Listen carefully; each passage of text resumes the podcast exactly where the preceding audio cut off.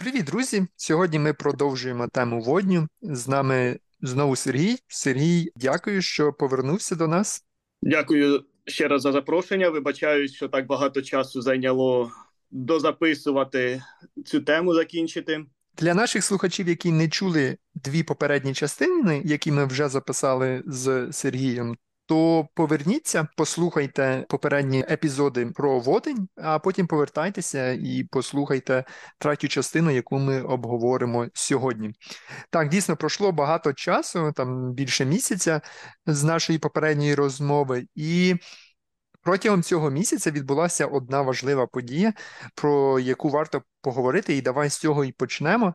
Я маю на увазі те, що Європейська комісія нарешті пояснила правила який водень буде вважатися відновлювальним. І це е, насправді дуже цікаво, тому що ми нарешті маємо прозорі правила гри. Звісно, є люди, які хвалять ці правила, є люди, які дещо не задоволені цими правилами, але принаймні мати правила значно краще, ніж їх не мати.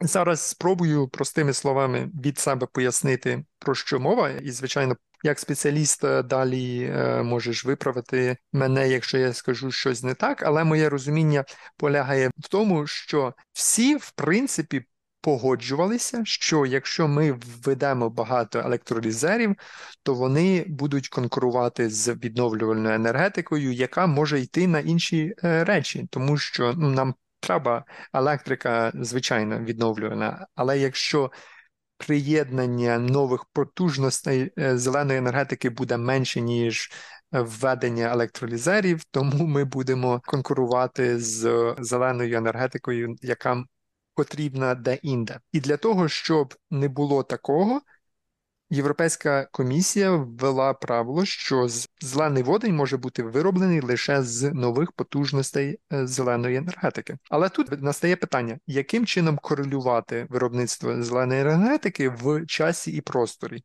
І багато було дебатів. Треба розуміти, що Європейський Союз не є монолітом і є багато національних інтересів, і різні країни мають різне бачення. Кореляція в часі і просторі дуже важлива, тому що так ви поставите там вітряка або поставите десь сонячні панелі, і ви можете підписати контракт. Але е, якщо ви будете виробляти водень з електролізера, під'єднаного до мережі, не в той момент, коли відновлювальна енергетика працює, то звичайно це не буде зеленим водним. Тож, нарешті, ми маємо правила, які фіксують це і до 2030 року кореляція в часі буде щомісяця. Тобто виробництво зеленої енергетики протягом місяця не повинно бути меншим, ніж цей зелений водень, який ви виробили протягом цього місяця. Насправді це дає, по-перше, багато гнучкості, але деякі критики кажуть, що так, дійсно, місячна кореляція це занадто великий простір. Після 2030 року кореляція буде погодинна. І після 2028, здається, там є ще правило, що оці потужності мають бути не старші ніж 36 місяців, тобто під'єднання лише до нових е, потужностей відновлювальної енергетики. І в принципі надія є, що якщо в нас зелена енергетика буде домінантною, там до більше 90% в мережі, тоді всі ці правила будуть е, нерелевантними, тому що Далі просто під'єднуєш електролізери до мережі і все буде працювати. Тобто, це ж зрозуміло перехідні правила, е, і в якійсь далекій перспективі в нас буде в Європейському Союзі зелена мережа, яка дасть можливість вільно виробляти води. Ще одне я зауважу, те, що ближче до мене, це те, що лобісти з Франції виграли. Вони пролобівали те, що хотіли не в повному обсязі, але в країни, які мають відносно чисту мережу з низькими викидами вуглекислого газу, нижче 65 грам на кіловат годину. А таких дві країни: це Швеція і Франція до них прикладаються значно е, гнучкіші правила, тобто в них є виключення від цих жорстких вимог, і вони можуть підписувати там спеціальні контракти на купівлю зеленої енергетики і виробляти вільно зелений водень зі своєї зеленої мережі. Е, тобто, що це мається на увазі, це дає це, це дуже е, добре для атомної енергетики, тому що По факту це означає, що країни з великим відсотком атомної генерації в своїй мережі і зеленою мережею в цілому можуть використовувати свої атомні потужності для виробництва водню, який буде називатися відновлювальним. Ось, тобто тепер ми маємо прості правила і зрозумілі правила. І питання тому, чому ж ми не стартуємо? Є правила, є гроші, але електролізери поки що, наскільки я бачу, не будуються. Усе дуже просто. Як людина, яка працює в цій індустрії, ми знову ж таки повертаємося до нашого першого тезису, ем, що ми говорили під час нашої першої розмови, що воднева енергетика в загальному чиста енергія, вона не буде дешевше того, що ми маємо зараз. І особливо лобізм він е, помітний на фоні великих е, компаній, великих корпорацій. І якщо ми повертаємося знову ж таки до Франції, до корпорації Total, то за минулий рік у них прибутки були е, найвищими за весь період спостережень за рахунок дорогих вуглеводнів. Відповідно, питання. Чи будуть вони собі у збиток вводити нові технології зараз у масове виробництво та застосування, якщо вони отримують гроші від того, що існує на даний момент. Тобто зараз, особливо якщо дивитися, бути підписаним на сторінки в LinkedIn, Hydrogen Europe і інших організацій, здається, що кількість проєктів дуже велика, що ми вже практично у Е, віднов у світі відновлювальної енергії та водневих технологій. Але якщо дивитися реальні цифри, то кількість відновлювального водню мінімальна, тому що питання хто за це буде платити. Е, та ж сама сталь, яка може бути вироблена, наприклад, як компанія H2 Green Steel, е, яка планує виробляти зелену сталь, той же самий аміак, який також може бути зеленим. Багато продуктів можуть бути базуватися на водню. Питання тільки хто буде покривати різницю в ціні. І зараз також для того, щоб якимось чином це покривати, йдуть розмови ведення на міжнародному рівні або як мінімум ведення на кордоні в Євросоюз е, екологічного паспорту е, про кожного продукту, який буде вимірювати е, загальні викиди СО2 на вироблення цього продукту. І умовно, якщо автомобіль вироблений із китайської сталі, яка вироблена із застосуванням е, е, енергії та е, викопного палива, яке викидає великий відсоток СО2, то буде відповідно на ці е, на цей автомобіль буде великий податок в порівнянні із сталлю для автомобіля, який був вироблений на основі зеленої енергетики. Але це ще на даний момент дуже далеко, оскільки знову ж таки для ведення таких е, жорстких мір на рівні Євросоюзу. Е, Євросоюз, хоч це і великий ринок, але не найбільший у світі. Якщо Євросоюз сам буде вводити, то це буде велика криза для самого Євросоюзу. Якщо це буде на світовому рівні, то відповідно є країни, які мож потенційно штати могли б собі це дозволити, Австралія, але багато країн, що розвиваються, або виступатимуть проти, оскільки для них вони тільки проходять той період розвитку, який Європа пройшла років 100 тому. І відповідно, навіть ці правила вони досить ускладнені, оскільки вони вводять дуже багато обмежень на виробництво чисто зеленого водню. Замість того, щоб проходити процес, потрібно, е, на мою думку, краще було би стимулювати загальну індустрію водню на даному етапі. Це як е, питання е, електромобілів що хтось може сказати, електромобілі це не чистий транспорт, оскільки ми заряджаємо його від електростанції, яка працює на вугіллю чи на газові. Але неможливо в один момент просто взяти і побудувати для всіх вітряків і побудувати для всіх електромобілів. Тобто, введення кожної технології займає певний час. І якщо ми вже на сьогодні вводимо такі обмеження, що нам потрібно будувати нові вітряки для того, щоб виробляти водень, то питання в тому, наскільки цей бізнес буде прибутковим у довготривалій перспективі, якщо брати до уваги, що весь цей бізнес він субсидіюється, потрібно субсидії від держави, механізм повернення грошей, механізм оплати ще також не до кінця регульований та відрізняється від кожної держави окремо. Відповідно, це може навіть ускладнити загальне введення водню в обіг. Тому, на мою думку, було би набагато краще, якби все ж таки було поетапно в загальному введення водню, навіть якщо це не тільки зелений водень, а й сірий водень для виробництва різних товарів та для підвищення е, рівня водневих технологій в Євросоюзі, а потім вже введення цих е, додаткових механізмів, які ускладнюють, е, які е, стимулюють виробництво зеленого водню, а не з самого початку казати, що це зелений, а все інше погане. Тому я дуже задоволений також тим, що е, можна використовувати ядерну енергетику для виробництва водню, оскільки, якщо бути відвертим на сьогодні, це в загальному найдешевший та найекологічніший метод в плані СО2 викидів. І якщо ми говоримо просто про декарбонізацію, то це як один із перехідних етапів на найближчі кілька десятиліть, поки будуть працювати, е, поки не закінчиться період роботи ядерних реакторів, які зараз існують оскільки вони також не вічні. І далі, вже звичайно, можна буде, я так думаю, років через 20-30 уже реалії будуть дещо інші, і кількість відновлювальної енергетики буде набагато вища. Але на даному етапі так головне питання: просто хто за це все буде платити, яким чином. Люди платити не дуже хочуть, оскільки зараз ми бачимо, що стільки із підвищенням ціни на газ, скільки було проблем, Індустрія платити також не хоче, оскільки навіщо вони і так мають технології, заробляють на тому, що вже існує.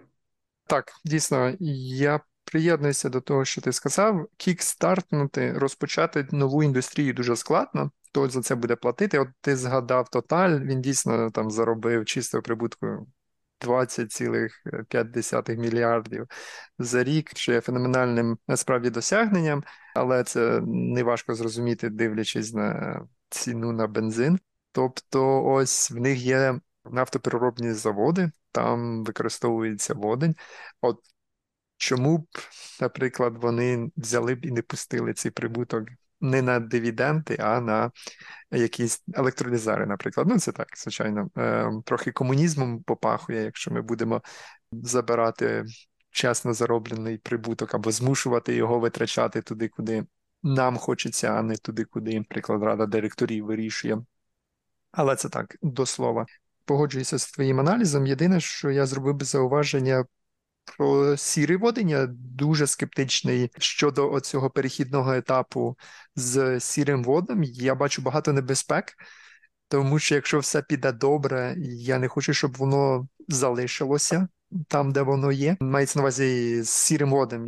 Якщо ми дамо можливість мати цей перехідний етап з сірим водним, я б не хотів би, щоб це була можливість для традиційних компаній, які заробляють на нафті і газу, просто перейти в водень і тепер себе позиціонувати як водневі компанії і пропонуючи на ринку сірий водень. Я бачу багато небезпеки, тому От те, що ти сказав е, про обмеження, як на мене, був компроміс знайдений, і саме цей компроміс про кореляцію на місячному рівні, тобто, що кореляція не погодинно, а е, в кінці місяця.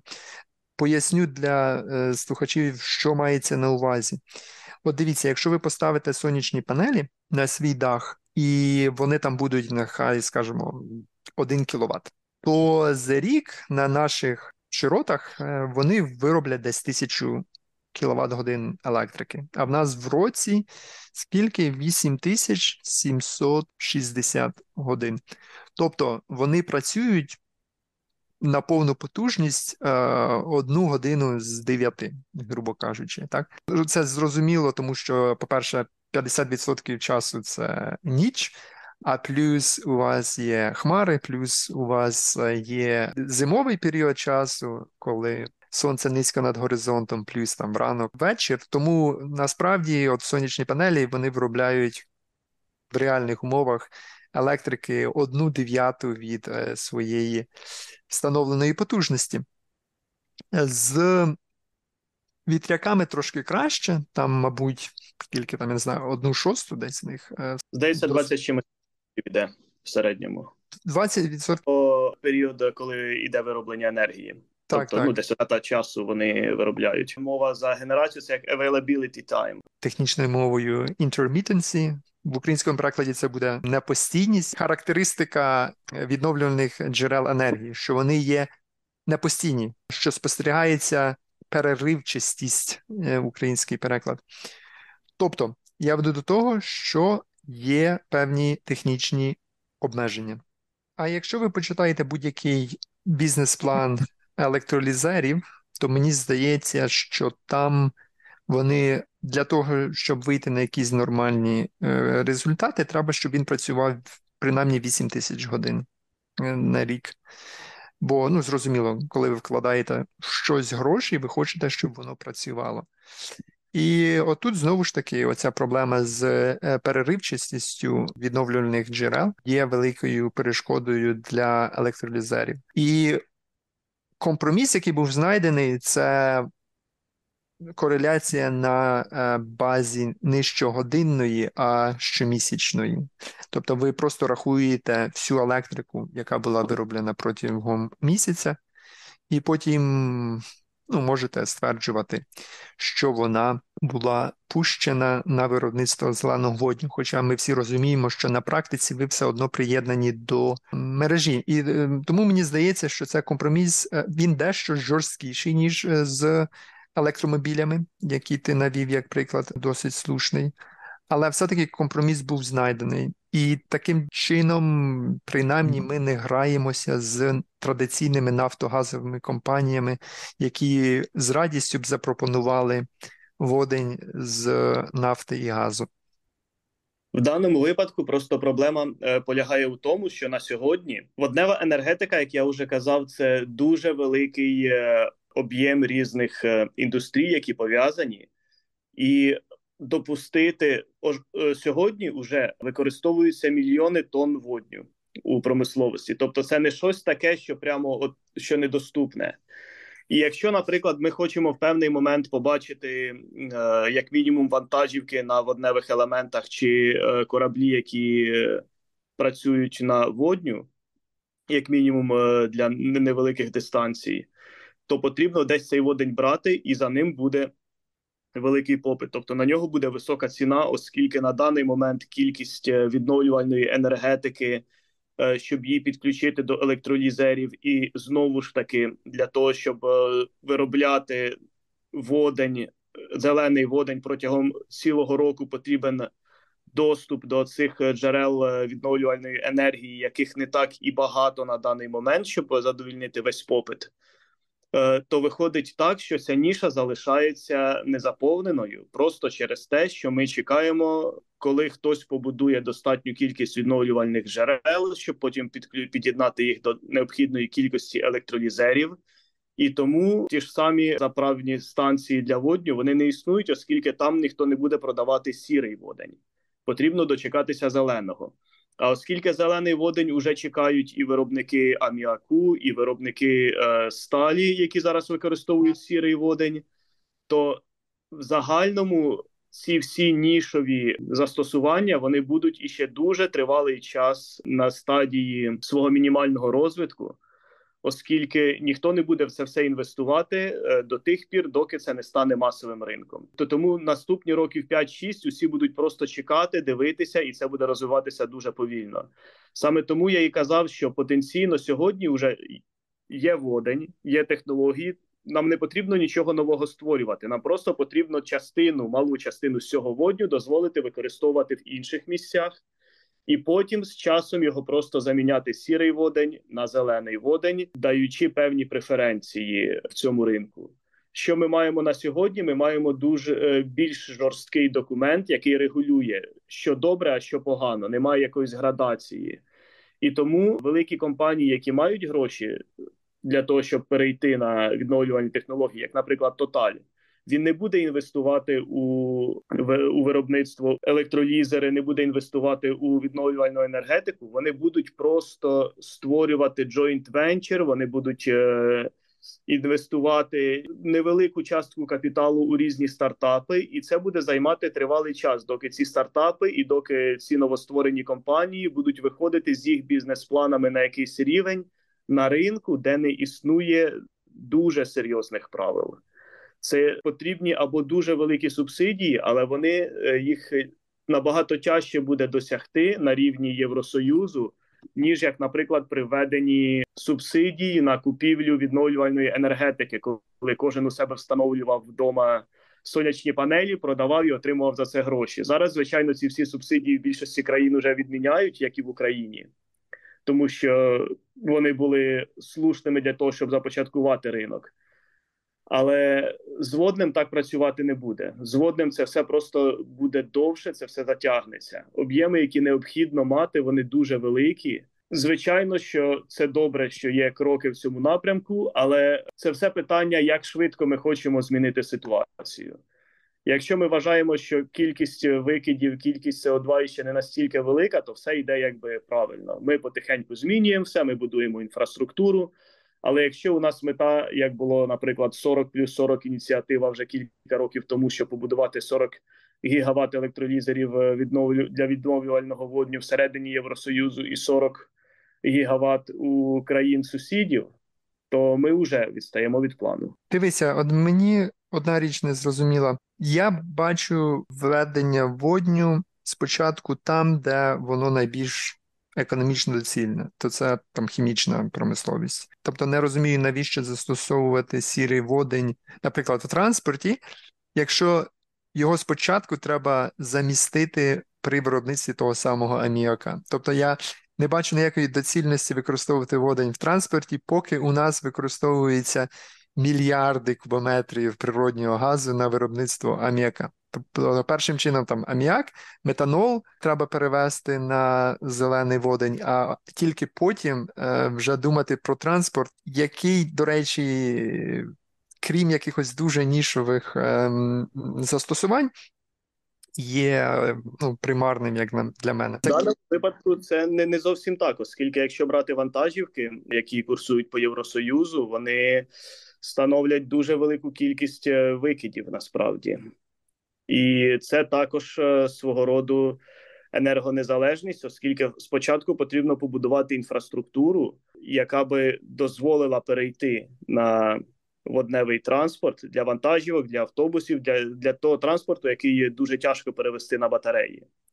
І е, відповідно це також займе час, тому потрібно починати вже зараз, і технології існують для того, щоб зробити вантажівки із е, спілкування із гігантами вантаж... Е, будування вантажівок в Євросоюзі, Daimler, Volvo, Scania. У них у всіх уже є технології, вони можуть почати виробництво, хоч і завтра. Але вони чекають сигнал. Вони не будуть будувати вантажівки. По-перше, доки там немає інфраструктури їх заправки, тому що хто їх буде тоді купувати. По-друге, звичайно, вони чекають сигналів з приводу, е, яким чином буде функціонувати метод субсидій. А у випадку того ж самого аміаку я повністю згоден, що краще займатися цією індустрією. Але загальна value chain набагато складніша для аміаку, оскільки аміак виробляється далі для виробництва інших компонентів в хімії для виробництва добрив і це напряму впливає на е, вартість продуктів харчування. І відповідно, оскільки це як хімікат, то просто будуть вивезені виробництва за кордон в Індію, в Африку, де не будуть існувати дані. Обмеження, і вони просто будуть далі використовувати газ, який е, приходить скраплений, нехай із Катару, будуть десь е, в Африці виробляти аміак і потім його відправляти в Європу. Оскільки, якщо автомобіль він має все рівно курсувати, його не можна нічим замінити. Якщо сказ вантажівки можна ввести правила, як, наприклад, євростандарти на викиди, вони вводяться кожні кілька років для того, щоб знизити викиди. Так само можна вести і на вантажівки, і відповідно всі будуть все рівно купувати транспорт і все рівно будуть користуватись. То в випадку аміаку індустрія просто це виробництво перенесе як уже було зроблено з багатьма видами виробництва індустріального, вони будуть перенесені туди, де ці правила існувати не будуть. І доки немає екологічного паспорта на кордоні Євросоюзу, те, що ми обговорювали, який перевіряє, скільки СО2 було викинуто для вироблення цього продукту, до тих пір, вводячи жорсткі обмеження для індустрії для сектора B2B, все буде вивозитися туди, де це буде зроблено дешевше. Просто тут, якби я в ідеалі я погоджуюсь з тобою, на практиці це буде складніше реалізувати, оскільки Знову ж таки, ми не в комуністичній країні, де партія прийшла, сказала: сьогодні ви робите так, оскільки потрібно. Там, де є бізнес, він буде шукати можливості зробити це дешевше, і е, або держава повинна буде покривати величезні збитки, які компанії несуть за рахунок зеленого водню, який просто не може бути дешевшим за газ, якщо не брати до уваги останній рік, який е, вважається як кризовим. Навіть зараз уже ціни на газ такі, що водень буде дешевшим ніж при е, теперішніх цінах на електроенергію, якщо ми говоримо про зелений водень. Я, до речі, саме і те й мав на увазі. Ти правий, що аміак має дуже пряме відношення до цін на продукти, на продовольчі товари, особливо для країн третього світу. А це політичне питання, і це далі впливає навіть на стабільність Європейського союзу. І цікаво, що ти згадав Індію, Китай. Але ти не згадав Росію, яка є насправді дуже ну, великим ну, гравцем. Я думаю, на даному моменті не нема сенсу їх згадувати, оскільки я так вважаю, що їх ринок буде таки викинутий із європейського на тривалий час. Так, але газовий дійсно, і тому от ми поговоримо про конкретні цифри. І од... для мене водень цікавий, і саме е, от встановлення електролізерів. Ти згадав про план 40 плюс 40. Зараз план це 120 гігават, здається, на 2030 рік. Взагалі, план це 10 мільйонів тонн водню. Через 7 років має Європейський Союз виробляти. А для цього треба 120 гігават встановлення потужності електролізеру, що здається дуже багато, але за 2022 рік лише сонячної потужності в Євросоюзі було встановлено 42 е, гігавата. Тобто це фактично третина встановленої потужності, але потім згадайте те, що я вам сказав, що треба поділити на 9, щоб отримати е, реальне виробництво. Але я веду до того, що ті об'єми відновлювальної енергетики, які зараз встановлюються в Європейському Союзі, вони е, навіть вищі, ніж е, оптимістичний сценарій. І якраз Росія дуже добре стимулювала е, європейців подумати про енергетичну незалежність. Тому тут дійсно питання складне. Е, тут це питання і геополітики, і е, енергетичної незалежності, і впливу на ціни на продукти в третіх країнах, які знову впливають на внутрішньоєвропейський політичний ландшафт. І давайте не забувати про всі на Росію були введені санкції, але жодних санкцій не було введено на той самий аміак, не було введено на продукти харчування, не було введено на добрива, мінеральні добрива. І коли ми говоримо про аміак, насправді аміак це. Наскільки на 75% здається, ціна аміака залежить від ціни природного газу. Аміак це просто інша форма природнього газу. Ну так, якщо ми дивимося, де створюється додана вартість, там е, звідки ну, звідки вартість е, аміака, то це, це природний газ. І Росія є. Дуже величезним і дуже важливим гравцем на світовій арені мінеральних добрив і аміака. І аміакопровід, найбільший в світі аміакопровід е, Тольятті Одеса, який зараз не експлуатується. Коротше, там півтори тисячі кілометрів з Росії, десь там з Поволжя до Одеси, де в Одесі його колись на танкери вантажили і перекидали на треті країни. І за рахунок того, що Росія має дуже багато природнього газу, вона контролює великий відсоток світового ринку аміака і аміачних добрив. Тому я дуже сильно хочу, щоб аміак і метанол, про який трошки менше відомо, але також я бачу багато потенціалу в метанолі, перевели на використання водню саме з електролізерів для того, щоб зменшити в Європейському Союзі залежність від російського, ну і світового, в тому числі природнього газу. Слухайте продовження розмови в наступній частині.